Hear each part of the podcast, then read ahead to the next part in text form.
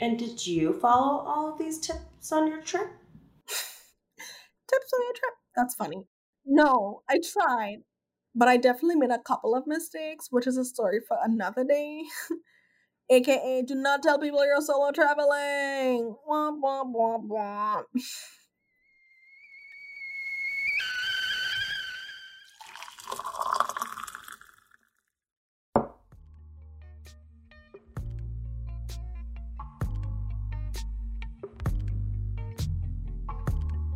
Hello, and welcome to the Multicultural Millennial Woman podcast. My name is Parthvi. And I'm Anya. On this podcast, we'll be talking about the issues we face as we navigate America. From my perspective as a Black Caribbean immigrant from Trinidad and Tobago, and my perspective as a first generation Indian American whose family is from Gujarat. We'll be talking about everything that affects the multicultural millennial woman from people choosing not to ask how to pronounce our names correctly in the workplace, hello, corporate America, to how colorism shows up in our communities, to similarities in how our parents raised us and how that impacts how we move through the world. Basically, nothing is off the table. Ooh, I just got goosebumps. So, if you're looking to join us as we share how we're making our own in big ol' USA, pull up a chair. Bring your chai, Milo, or whatever you're sipping on, and tune in as we spill some American tea. On today's episode, we're going to change it up. Today, I'll be interviewing Anya about her experience traveling solo and how it's helped her journey of self discovery. So, you're a badass and took a year traveling last year. Thank the Lord it was last year because this year is a hot mess. Oh my gosh. Yes. Can you imagine? I'm really glad I finally got to see Paris and the Eiffel Tower lit up because I bawled my eyes out. I know it's cliche, but I'm a lot of basic B moment or two every once in a while. Aren't you the one who told me about the Instagram account, how not to travel like a basic bee? A little ironic, I'd say. Um, I feel like you're being pretty mean right now. Okay, fine. You're right. I'm sorry. View. Anyways, weren't you supposed to be interviewing me about solo travel? Oh, yeah. Mm-hmm. So, what inspired you to make the big move and begin your travel adventures last year? To be honest, it wasn't an inspiration. It was more like a realization that I had to get the F out of SF. hmm. I can relate, but can you tell us more about that? Yeah, I will. So last year in San Francisco, I sort of had a reckoning. I hated my job. My landlady was selling the place I was renting, and I was tired with like five eyes. Antidepressants can only do so much, you know? You know? And I was like, I'm done. Like, seriously, it was so fast. I decided to leave San Francisco on August 23rd, and by September 21st, this was in 2019, by the way. I was gone. I sold slash gave away all of my stuff, said goodbye to my esthetician, which you know is a big deal, said goodbye to my hairdresser, which you know is an even bigger deal, and hopped on a plane with a one way ticket and three suitcases. You didn't say goodbye to me and this list, but okay, I thought that was a big deal too.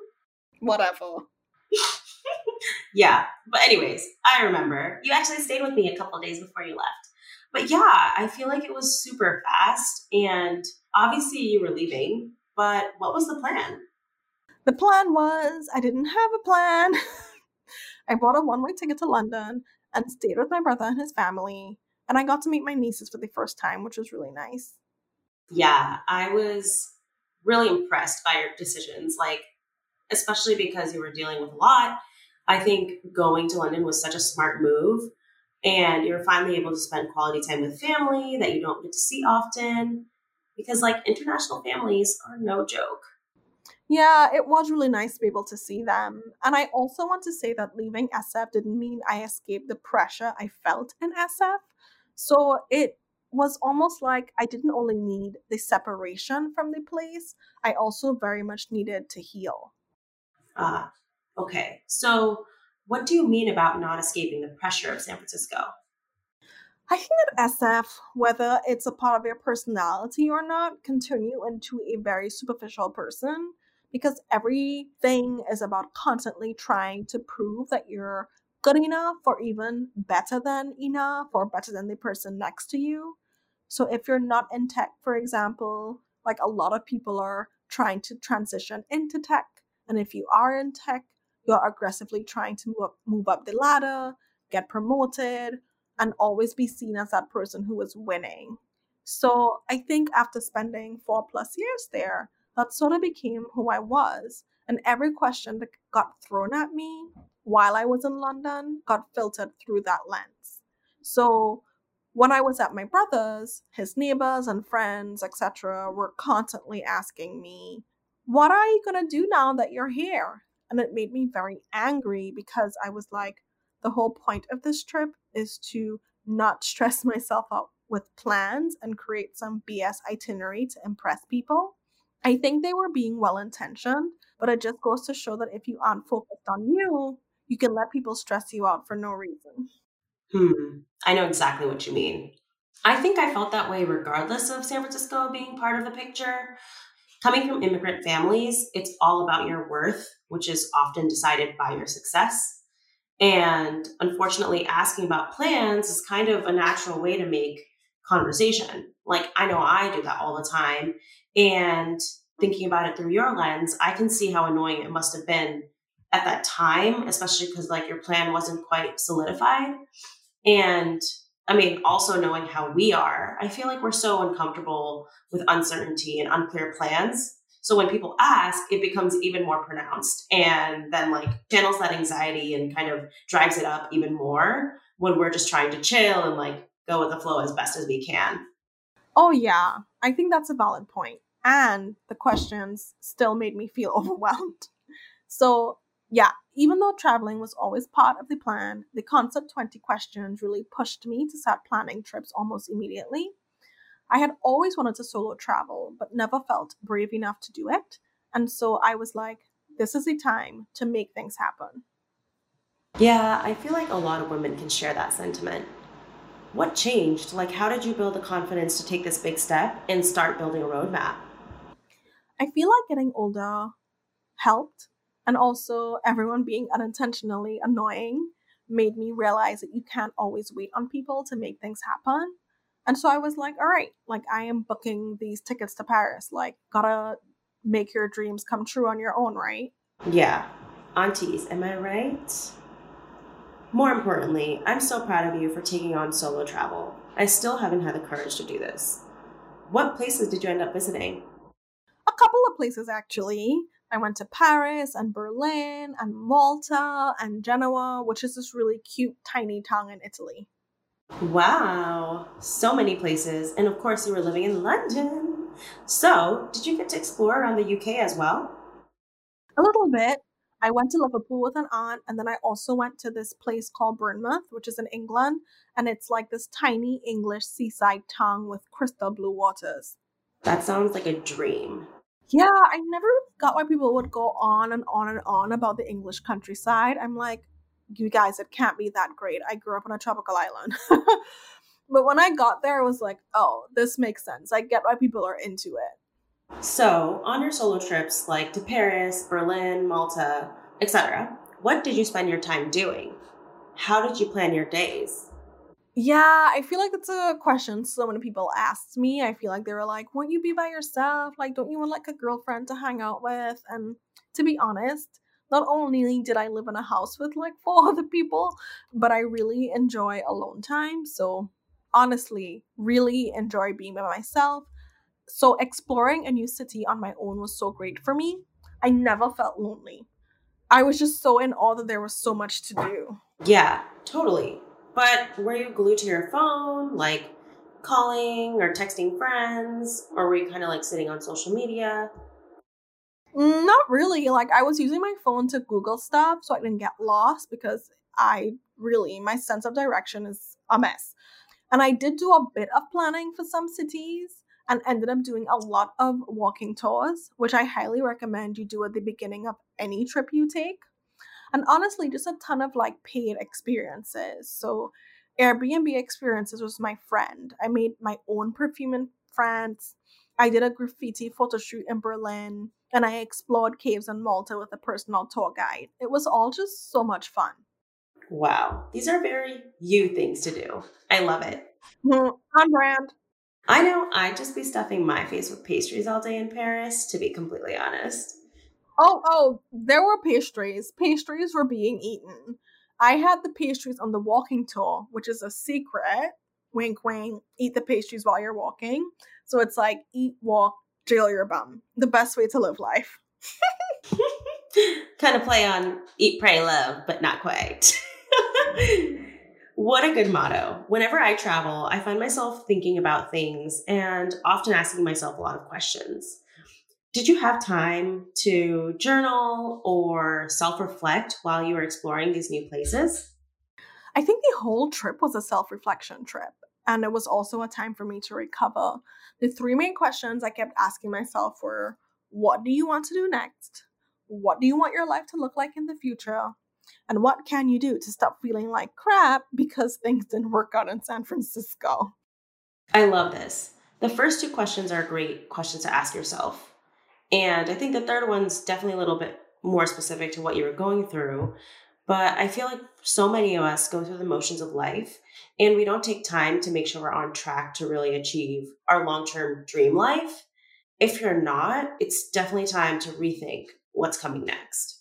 So true, Parthy. Even bigger than that, I feel like some of us haven't even taken the time to figure out what our dream life would even look like.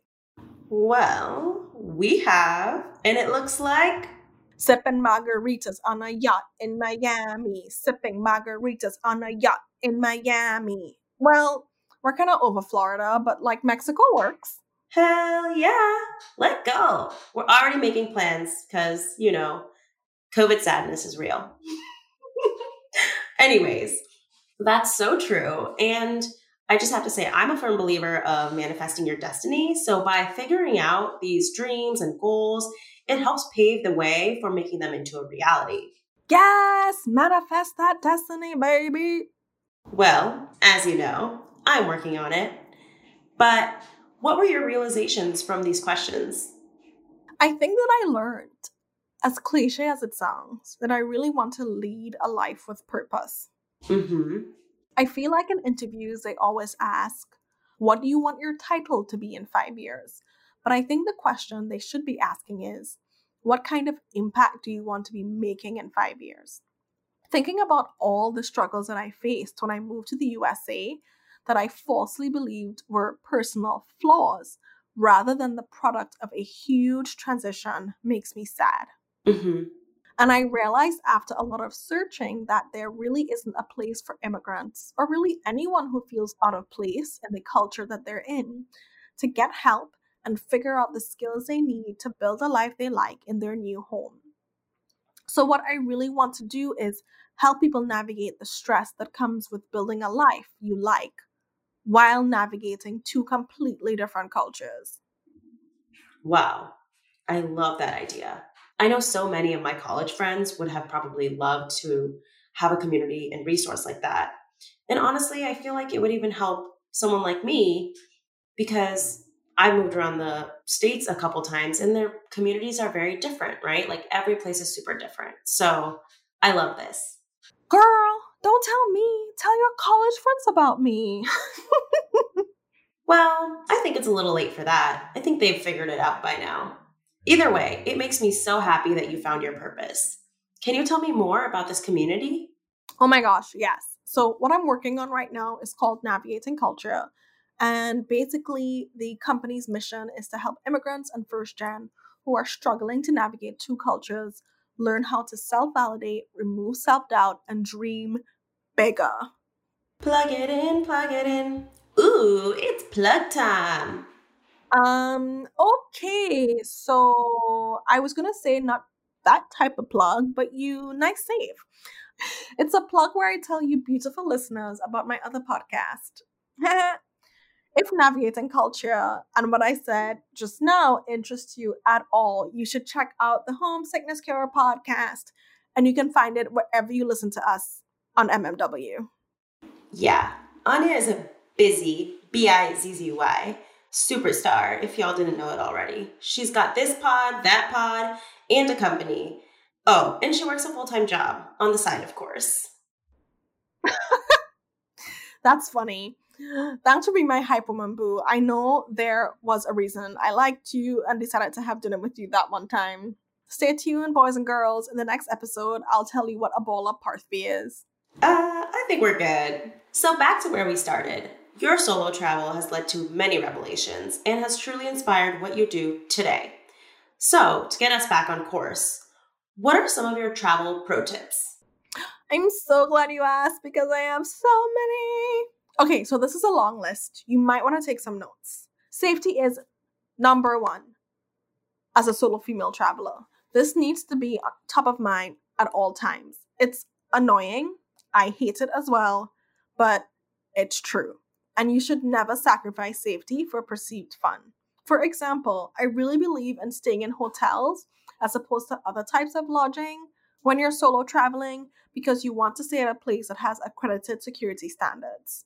The second thing I will say is splurge on getting a phone or a data plan to help you get around. You don't want to be in a situation where you would love to call someone, but you're no longer connected to Wi Fi. You know, you don't want to be in a place where you're lost and you can't figure out where to go because you don't want to ask a stranger, but you're no longer connected to Wi Fi. I really think a data plan is worth it. Thing number three do not tell people you're solo traveling. Please say that you're friends are back at the hotel or you're visiting family or something. Nobody has to know. Also, make sure to share your itinerary, even if it's not finalized, and your location with a trusted person. And did you follow all of these tips on your trip? tips on your trip? That's funny. No, I tried, but I definitely made a couple of mistakes, which is a story for another day. aka do not tell people you're solo traveling. Womp womp womp womp. okay, so these were definitely more safety related tips, which are super helpful and great. It's a good foundation to kind of do the groundwork. But do you have any like fun tips? Yes, so many. I don't know if other people will consider these fun because they're probably not as type A as I am, but I think these are great. So, do walking tours at the start of your trip because guides always have insider secrets that you want to know early on. It is so annoying to find out about an amazing place you would have liked to visit two hours before you have to head to the airport. Number two, get guided tours of big museums or run the risk of spending all of your time being lost. No one wants to be in the Louvre for half a day and you can't even find the Mona Lisa, okay? Bad idea. Number three, be open to new experiences. Think of what you would normally want to do on a trip and change it up. Do the unexpected because you're not going to be there with any of your friends, so there's no judgment. You can do you, which is honestly the best thing and the whole point of solo traveling. As you're doing activities, don't be afraid to ask locals where they go and take the opportunity to experiment, even if it's just for a day. Also, I recommend journaling about what you're going through day by day. But if you don't like to write, leave yourself voice notes about what you liked and what you didn't like. And don't forget to take pictures for the memories.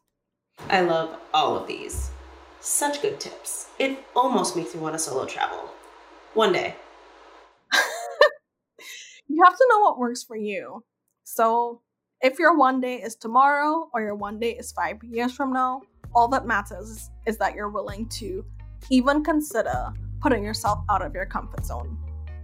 Anyways, I hope this was helpful to listeners. Whether you've started traveling already or you're waiting a few more months to jump back on the bandwagon. It was definitely helpful for me. Thank you for sharing how your solo trip has paved a way for your journey that continues now. It's amazing to see how a few small things can inspire a whole lifestyle change. I especially love how you channeled all of the negative things that were kind of happening and hurting you into positive energy and used it to create your new life. Oh, thanks, babe. All right, peeps, party people, my main squeezes. You know the drill. Don't be shy. Tell us about your own traveling adventures, whether they've been solo or with friends. Make sure to tag us so we can see them, and we'll reshare our favorites. It's time for us to go, but don't be a Scrooge. Say hi to us on the gram. Really, we mean it. Like, really, we want more friends. Okay, cool. Bye.